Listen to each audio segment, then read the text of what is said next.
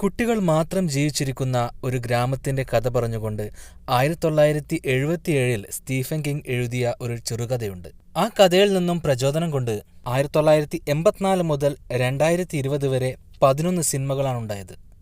കഥയുടെ പേര് children of the കോൺ. അവയിൽ ഏറ്റവും മികച്ചതായ ആയിരത്തി തൊള്ളായിരത്തി എൺപത്തിനാലിൽ റിലീസ് ചെയ്ത സിനിമയുടെ മുഴുവൻ കഥയും കഥയിൽ ഒളിഞ്ഞിരിക്കുന്ന കാര്യങ്ങളുമാണ് ഈ എപ്പിസോഡിലൂടെ സംസാരിക്കുന്നത്.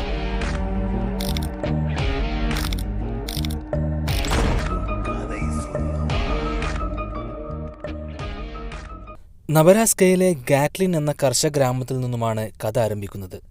ചോളം കൃഷിയാണ് ആ നാട്ടുകാരുടെ പ്രധാന വരുമാന മാർഗം. ആയിരത്തി തൊള്ളായിരത്തി എൺപതിലാണ് സംഭവങ്ങൾ തുടങ്ങുന്നത്. ആ വർഷത്തെ വിള കുറവായതിനാൽ പ്രത്യേക പ്രാർത്ഥനയിലായിരുന്നു ആ നാട്ടുകാരെല്ലാം. അന്ന് പള്ളിയിൽ ജോബ് എന്ന കുട്ടിയല്ലാതെ മറ്റു കുട്ടികൾ ആരും ഉണ്ടായിരുന്നില്ല. അവരെല്ലാവരും ഐസക്കിന്റെ കൂടെ പാടത്തേക്ക് പോയിരിക്കുകയായിരുന്നു. ജോബിന്റെ അച്ഛന് ഐസക്കിനെ ഇഷ്ടമില്ലാത്തത് കൊണ്ട് മാത്രമാണ് ജോബ് അന്ന് പാടത്തേക്ക് പോകാതിരുന്നത്. എന്നത്തേതും പോലെ തന്നെ പ്രാർത്ഥനയ്ക്ക് ശേഷം അവർ ഒരു കഫ്റ്റേരിയയിലേക്കാണ് ചെല്ലുന്നത്. പ്രാർത്ഥന കഴിഞ്ഞ് വന്നിരിക്കുന്ന എല്ലാവരും ആ കഫ്റ്റീരിയക്കകത്തുണ്ട്. ജോബിന്റെ അച്ഛൻ ടെലിഫോൺ എടുത്തുകൊണ്ട് വീട്ടിലേക്ക് വിളിക്കുകയും രോഗിയായ തന്റെ മകൾ സാറയെക്കുറിച്ച് ഭാര്യയോട് ചോദിക്കുകയും ചെയ്യുന്നുണ്ട്. അപ്പോഴാണ് അങ്ങോട്ടേക്ക് മാലഗായം കുറിച്ച് കുട്ടികളും കടന്നു വരുന്നത് കഫ്റ്റീരിയക്ക് പുറത്തു നിൽക്കുന്ന ഐസക് എന്നൊരു കുട്ടി എന്തോ ഒരു കാര്യം തുടങ്ങാൻ വേണ്ടി അവരോട് ആംഗ്യം കാണിക്കുന്നു. അവിടെ വന്നിരിക്കുന്നവർ കഴിച്ചിരിക്കുന്ന കോഫിയിൽ കുട്ടികൾ വിഷം കലർത്തിയിരുന്നു. അത് കഴിച്ചവർ പിടഞ്ഞു വീഴാൻ തുടങ്ങി. കുട്ടികൾ അരിവാളും മറ്റ് ആയുധങ്ങളും ഉപയോഗിച്ച് അവിടെയുള്ള മുതിർന്നവരെല്ലാവരെയും ക്രൂരമായി കൊന്നൊടുക്കാൻ തുടങ്ങി. ആ ഒരു ദിവസം ആ ഗ്രാമത്തിലെ എല്ലാ മുതിർന്നവരെയും കുട്ടികളുടെ ഈ സംഘം കൊന്നു തീർക്കുന്നു. ഗ്രാമമാകെ വിജനമായി മാറിയിരിക്കുന്നു. മൂന്ന് വർഷങ്ങൾക്ക് ശേഷമുള്ള സംഭവങ്ങളാണ് പിന്നീട് നാം കാണുന്നത്. വിക്കിയും അവളുടെ ബോയ്ഫ്രണ്ട് ബേർട്ടും ഒരു യാത്രയിലാണ്. നൗറാസ് വഴി സിയാറ്റിലേക്കാണ് അവരുടെ യാത്ര. സിയാറ്റിലിൽ ഒരു ഡോക്ടറായി ജോലി തുടങ്ങാൻ പോവുകയാണ് ബേർട്ട് അക്കാലത്ത് ഇങ്ങനെ യാത്ര ചെയ്യുന്നവർ കയ്യിലൊരു മാപ്പ് കരുതും. ആ മാപ്പ് നോക്കിയാണ് അവർ യാത്ര ചെയ്യുക. വളരെ സന്തോഷത്തോടെയാണ് അവരുടെ ഈ യാത്ര. അവർ അങ്ങനെ ഗാറ്റ്ലിന്റെ അടുത്തെത്തുമ്പോഴാണ് ഒരു സംഭവം ഉണ്ടാകുന്നത് ഗാറ്റ്ലിനിലെ കുട്ടികളുടെ സംഘത്തിൽ നിന്നും ഓടി രക്ഷപ്പെടുകയായിരുന്ന ജോസഫ് എന്നൊരു പയ്യനെ കാണിക്കുന്നു. ഒരാൾപ്പൊക്കത്തിൽ വളർന്നു നിൽക്കുന്ന ചോളം ചെടികൾക്കിടയിലൂടെയാണ് ജോസഫ് ഓടി രക്ഷപ്പെടുന്നത്. ജോസഫിനെ ആരോ ഒരാൾ പിന്തുടരുന്നുമുണ്ട്. അയാൾ ജോസഫിനെ പിടികൂടുകയും ഒരു കടാർ ഉപയോഗിച്ചുകൊണ്ട് ക്രൂരമായി ജോസഫിനെ കുത്തുകയും ചെയ്യുന്നു. കുത്തേറ്റ് ജോസഫ് നടുറോഡിലെത്തുമ്പോഴാണ് ബേർട്ട് ഓടിച്ചുകൊണ്ടിരിക്കുന്ന കാർ വന്ന് അവനെ ഇടിച്ചു വീഴ്ത്തുന്നത്. ബേർട്ടിന്റെ ശ്രദ്ധ അപ്പോൾ തന്റെ കയ്യിലുള്ള മാപ്പിലായിരുന്നു.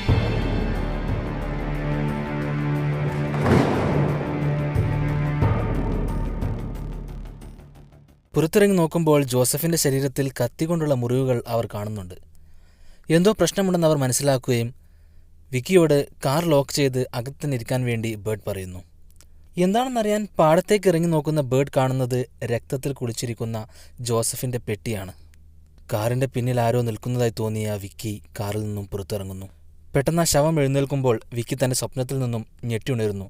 വിക്കി കാറിനകത്ത് തന്നെയാണ്. ജോസഫിന്റെ പെട്ടിയുമെടുത്ത് പാടത്തുനിന്നെത്തിയ ബേർഡ് ആ ശവം അവരുടെ ഡിക്കിയിലാക്കി അവർ യാത്ര തുടരുകയാണ്. പോലീസിനെ വിളിക്കാൻ വേണ്ടി ഒരു ഫോൺ അന്വേഷിച്ചാണ് അവർ മുന്നോട്ട് പോകുന്നത്. അക്കാലത്ത് മൊബൈൽ ഫോൺ ഇല്ലാത്ത കാലമാണ്. അവർ കാറിൽ പുറപ്പെടുമ്പോൾ പാടത്തു നിന്നും ആരോ അവരെ വീക്ഷിക്കുന്നുണ്ടായിരുന്നു. മറ്റൊരിടത്ത് പൊട്ടിപ്പൊളിഞ്ഞൊരു വീട്ടിൽ ഗെയിം കളിക്കുന്ന ജോബിനെയും സഹോദരി സാറയുമാണ് നാം കാണുന്നത്. അവർക്ക് ഐസക്കിന്റെ കുട്ടികളുടെ സംഘത്തിൽ ചേരാൻ തീരെ ആഗ്രഹമുണ്ടായിരുന്നില്ല. ആ സംഘത്തിലുള്ളവർ കാണാതെയാണ് അവിടെ നിന്നും അവർ പാട്ട് കേൾക്കുന്നതും ഗെയിം കളിക്കുന്നതും. പക്ഷെ അങ്ങോട്ടേക്ക് മലക്കായി വരുന്നു. മലക്കായി അവരെ പിടികൂടുകയും അവരുടെ നേതാവായ ഐസക്കിന്റെ അടുത്ത് എത്തിക്കുകയും ചെയ്യുന്നു. അവരുടെ വിശ്വാസപ്രകാരം കുട്ടികൾ ഗെയിം കളിക്കാനോ പാട്ട് കേൾക്കാനോ പാടില്ല. അത് പാപമാണ്. പാപം ചെയ്ത ഇവർക്ക് ശിക്ഷ നൽകാൻ വേണ്ടി മാലക്കായി ഐസക്കിനോട് പറഞ്ഞു സാറ വരച്ചുകൊണ്ടിരുന്ന ഒരു ചിത്രം മാലക്കായി ഐസക്കിന് കൈമാറുന്നതും കാണാം. ഗാറ്റിനിലേക്ക് ഒരു കാറിൽ രണ്ടു പേര് വരുന്നതാണ് ആ ചിത്രം. ഗാറ്റിനിലെ ഏക മുതിർന്ന വ്യക്തിയായ പമ്പ് നടത്തുന്ന വൃദ്ധനോട് ആ വരുന്നവരോട് ഒരു കാര്യവും പറയാൻ പാടില്ല എന്ന് പറയണമെന്ന് ഐസക് മാലക്കായിയോട് പറയുന്നു. ജോബനും സാരക്കും ശിക്ഷയില്ലേ എന്ന് ചോദിക്കുമ്പോൾ അവരെ എവിടെ നിന്നാണോ പിടിച്ചുകൊണ്ടുവന്നത് അവിടെ തന്നെ വിടാൻ വേണ്ടി ഐസക് ആജ്ഞാപിക്കുന്നു. എന്തുകൊണ്ട് ഇവർക്ക് ശിക്ഷ നൽകുന്നില്ല എന്ന് മലക്കായി ചോദിക്കുമ്പോൾ ഞാൻ എന്റെ നാഥന്റെ കൽപ്പനകൾക്കനുസരിച്ചാണ് പ്രവർത്തിക്കുന്നതെന്ന് മാത്രമാണ് ഐസക് പറയുന്നത്. മലക്കായി തല താഴ്ത്തി അവിടെ നിന്നും പോകുന്നു. യാത്ര തുടരുന്ന വിക്കിയും ബേർട്ടും ഒരു വൃദ്ധനായ മെക്കാനിക്കിനെ കണ്ടുമുട്ടുന്നു. ഗാറ്റിനിലെ ഏക മുതിർന്നയാളും അയാൾ മാത്രമാണ്. ഇയാളോടാണ് ഒന്നും മിണ്ടരുതെന്ന് ഐസക് മലക്കായോട് പറഞ്ഞത്. അയാൾ അവരെ സഹായിക്കാൻ തയ്യാറാകുന്നേയില്ല. കാറ്റലിൻ വഴി നിങ്ങൾ യാത്ര ചെയ്യരുതെന്നും മറ്റു വഴിയിലെ കൂടി പോകണമെന്നും ആ വൃദ്ധൻ അവരോട് പറയുന്നു. എന്തുകൊണ്ട് ഗാറ്റ്ലിൻ വഴി പോകാൻ പാടില്ല എന്ന് ബേർഡ് ചോദിക്കുന്നു. അവിടെയുള്ളവർ വിചിത്രമായ വിശ്വാസികളാണെന്നും അവർക്ക് പുറത്തുനിന്നുള്ളവർ ആ ഗ്രാമത്തിൽ കയറുന്നത് ഇഷ്ടമല്ല എന്നും വൃദ്ധൻ പറയുന്നു. അവർ ഗാറ്റ്ലിൻ വഴി പോകാതെ മറ്റൊരു വഴിയിലൂടെ യാത്ര തുടരുകയാണ്. ഐസക്രം സംഘത്തിനും ഇന്ധനം നൽകുന്നത് ഈ വൃദ്ധനാണ് അതുകൊണ്ട് മാത്രമാണ് അയാൾ ജീവിച്ചിരിക്കുന്നതും. അയാളെ ഒന്നും ചെയ്യാൻ പാടില്ല എന്ന് മെലക്കായിയോടായി ഐസക് എപ്പോഴും പറയാറുണ്ടായിരുന്നു. പക്ഷെ അത് കേൾക്കാതെ മെലക്കായി അവിടെ വന്നുകൊണ്ട് ആ വൃദ്ധനെ കൊലപ്പെടുത്തുന്നു. യാത്ര തുടരുന്ന വിക്കിയും ബേർട്ടും എവിടെ നോക്കിയാലും ഗാറ്റിനിലേക്കുള്ള വഴി മാത്രമാണ് കാണുന്നത്. സൈൻ ബോർഡുകളെല്ലാം തന്നെ ഗാറ്റിനിലേക്ക് മാത്രം. ചോളത്തിന്റെ പാടത്ത് ഐസക്കും കുട്ടികളും കൂടിയിരിക്കുകയാണ്. ജോസഫ് ഇവിടെ നിന്നും രക്ഷപ്പെടാൻ ശ്രമിച്ചതും അവരെ കൊന്നതും ഐസക് പറയുന്നു. ഈ കുട്ടികളെല്ലാം തന്നെ ഒരു പ്രത്യേക മതവിശ്വാസികളാണ്. അവരുടെ നേതാവാണ് ഐസക്.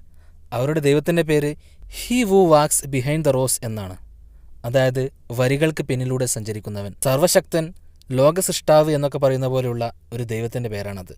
ഈ ദൈവത്തിന് മനുഷ്യനെ ബലി നൽകുന്നതാണ് ഇവരുടെ ആചാരം. പതിനെട്ട് വയസ്സ് തികഞ്ഞവർ സ്വയം ജീവൻ ദൈവത്തിന് നൽകണം. ആദ്യം തന്നെ ഗ്രാമത്തിലെ മുഴുവൻ മുതിർന്നവരെയും കൊന്നുകൊണ്ടാണ് ഈ മതം നിലവിൽ വന്നത്.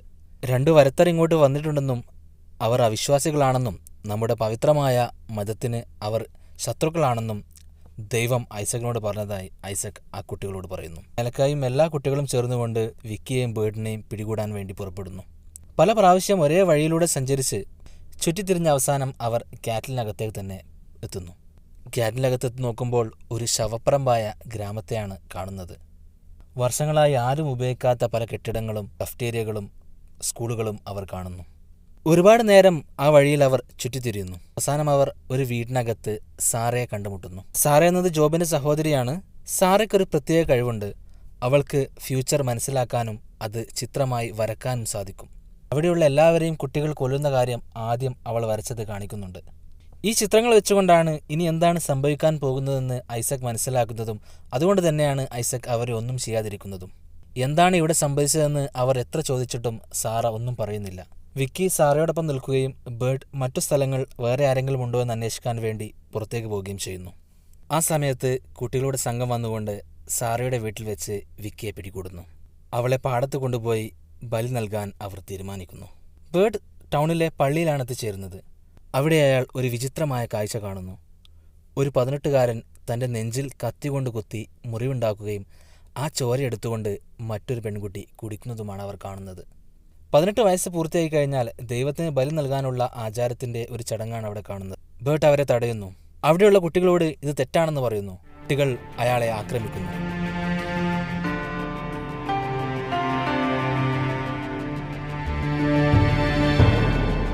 ജോബ് വന്നുകൊണ്ട് ആ കുട്ടികളിൽ നിന്നും ബേട്ടിനെ രക്ഷിക്കുന്നു. അവർ ഒളിച്ചു താമസിച്ചിരുന്ന ഒരു വീടിന്റെ അടിയിലുള്ള റൂമിലേക്ക് എത്തിച്ചേരുന്നു. വിക്കിയെ കുട്ടികൾ പിടിച്ചുകൊണ്ടുപോയതും ബലി നൽകാൻ പോകുന്നതുമായ കാര്യം ബേട്ട് അറിയുന്നു. എങ്ങനെയെങ്കിലും വിക്കിയെ രക്ഷിക്കാൻ അവർ തീരുമാനിക്കുന്നു. മെലക്കായി ആ പമ്പിലുള്ള വൃദ്ധനെ കൊന്ന കാര്യം ഐസക് അറിയുന്നു. അവർക്ക് ഇന്ധനം ലഭിക്കാനുള്ള ഏക വഴിയാണ് ആ വൃദ്ധൻ. ആ ഇന്ധനം ഉപയോഗിച്ച് പാടത്ത് വെള്ളം പമ്പ് ചെയ്തുകൊണ്ടാണ് അവർ കൃഷി നടത്തുന്നത്. അയാളെ കൊന്നത് വഴി നീ ചെയ്തത് ദൈവനിന്ദയാണെന്ന് മലക്കായിയോടായി ഐസക് പറയുന്നു. അവർ രണ്ടുപേരും തർക്കിക്കുന്നു. ഐസക്കിന്റെ അടിമയായി ജീവിക്കാൻ മലക്കായിക്ക് തീരെ താല്പര്യമുണ്ടായിരുന്നു മലക്കായ് ഐസക്കിനെ കീഴ്പ്പെടുത്തുകയും ആ സംഘത്തിന്റെ നേതൃത്വം ഏറ്റെടുക്കുകയും ചെയ്യുന്നു. കുട്ടികളെല്ലാം തന്നെ മലക്കായോടൊപ്പം ചേരുന്നു. വിക്കിക്ക് പകരം അവർ ഐസക്കിനെയാണ് ബലി നൽകാൻ പോകുന്നതെന്ന് പറയുന്നു. എന്നെ ബലി നൽകിയാൽ ദൈവം നിങ്ങളോട് കോപിക്കുമെന്നും നിങ്ങളെ ശിക്ഷിക്കുമെന്നും ഐസക് വിളിച്ചു പറയുന്നുണ്ട്. അവർ കുരിശു പോലെ ഒന്നുണ്ടാക്കി അതിൽ ഐസക്കിനെ കെട്ടിവെക്കുകയും ഒരു പ്രകാശം വന്നുകൊണ്ട് ഐസക്കിനെ മൂടുകയും ചെയ്യുന്നു. ഈ തക്ക സമയം നോക്കി ബേർട്ട് വന്നുകൊണ്ട് വിക്കിയെ രക്ഷിക്കുന്നു. ബേർട്ട് അവിടെ വെച്ചുകൊണ്ട് മലക്കായിയെ കീഴ്പ്പെടുത്തുന്നു.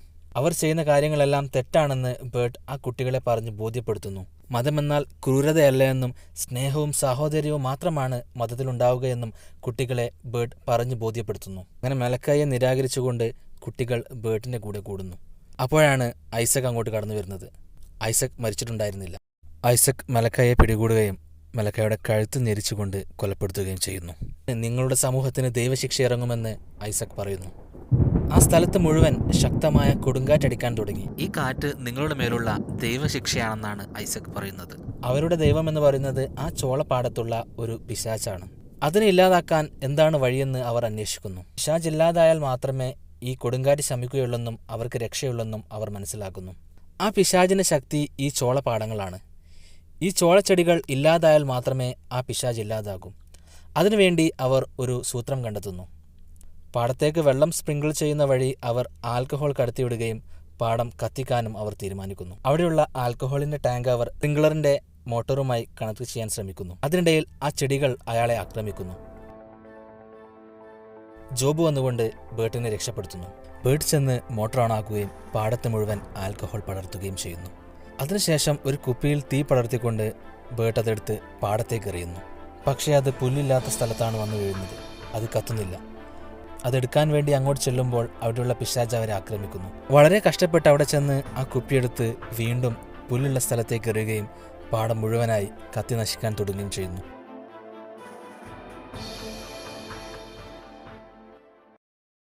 പാടത്തോടൊപ്പം തന്നെ ഐസക്കും വെന്തുമരിക്കുന്നു. പാടം പൂർണമായും കത്തി നശിക്കുന്നു.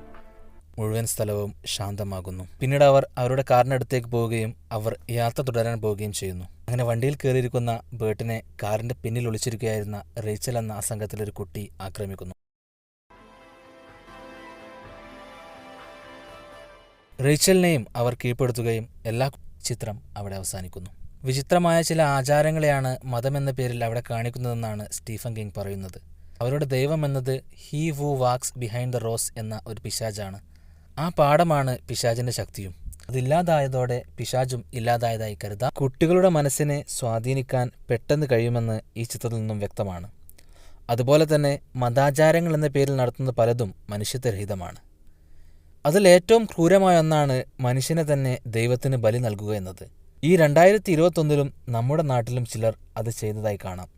കുട്ടികളെ നാം ചെറുപ്പത്തിൽ എന്തൊക്കെയാണോ പഠിപ്പിക്കുന്നത് അവയാണ് അവർ പിന്തുടർന്നു പോവുക. അതിലുള്ള പ്രശ്നങ്ങളെക്കുറിച്ച് ചിന്തിക്കാൻ പോലും അവർ പ്രാപ്തരാകില്ല എന്നും ഈ സിനിമയിൽ നിന്നും വ്യക്തമാണ്. മനുഷ്യത്വരഹിതമായിട്ടുള്ള ആചാരങ്ങളെ മാറ്റി നിർത്താൻ നാം തയ്യാറാവുക തന്നെ വേണം. ഈ കഥയുടെ തുടർച്ചയായി പല സിനിമകളും വന്നിട്ടുണ്ട്. അതുപോലെ തന്നെ ഈ സിനിമയെ തന്നെ വീണ്ടും റീബൂട്ട് ചെയ്തിട്ടുണ്ട്. ചിത്രം നിങ്ങൾക്ക് ഫ്രീ ആയി യൂട്യൂബിൽ കാണാവുന്നതാണ്. മറ്റൊരു സിനിമ കഥയുമായി വീണ്ടും വരാം. പീസ്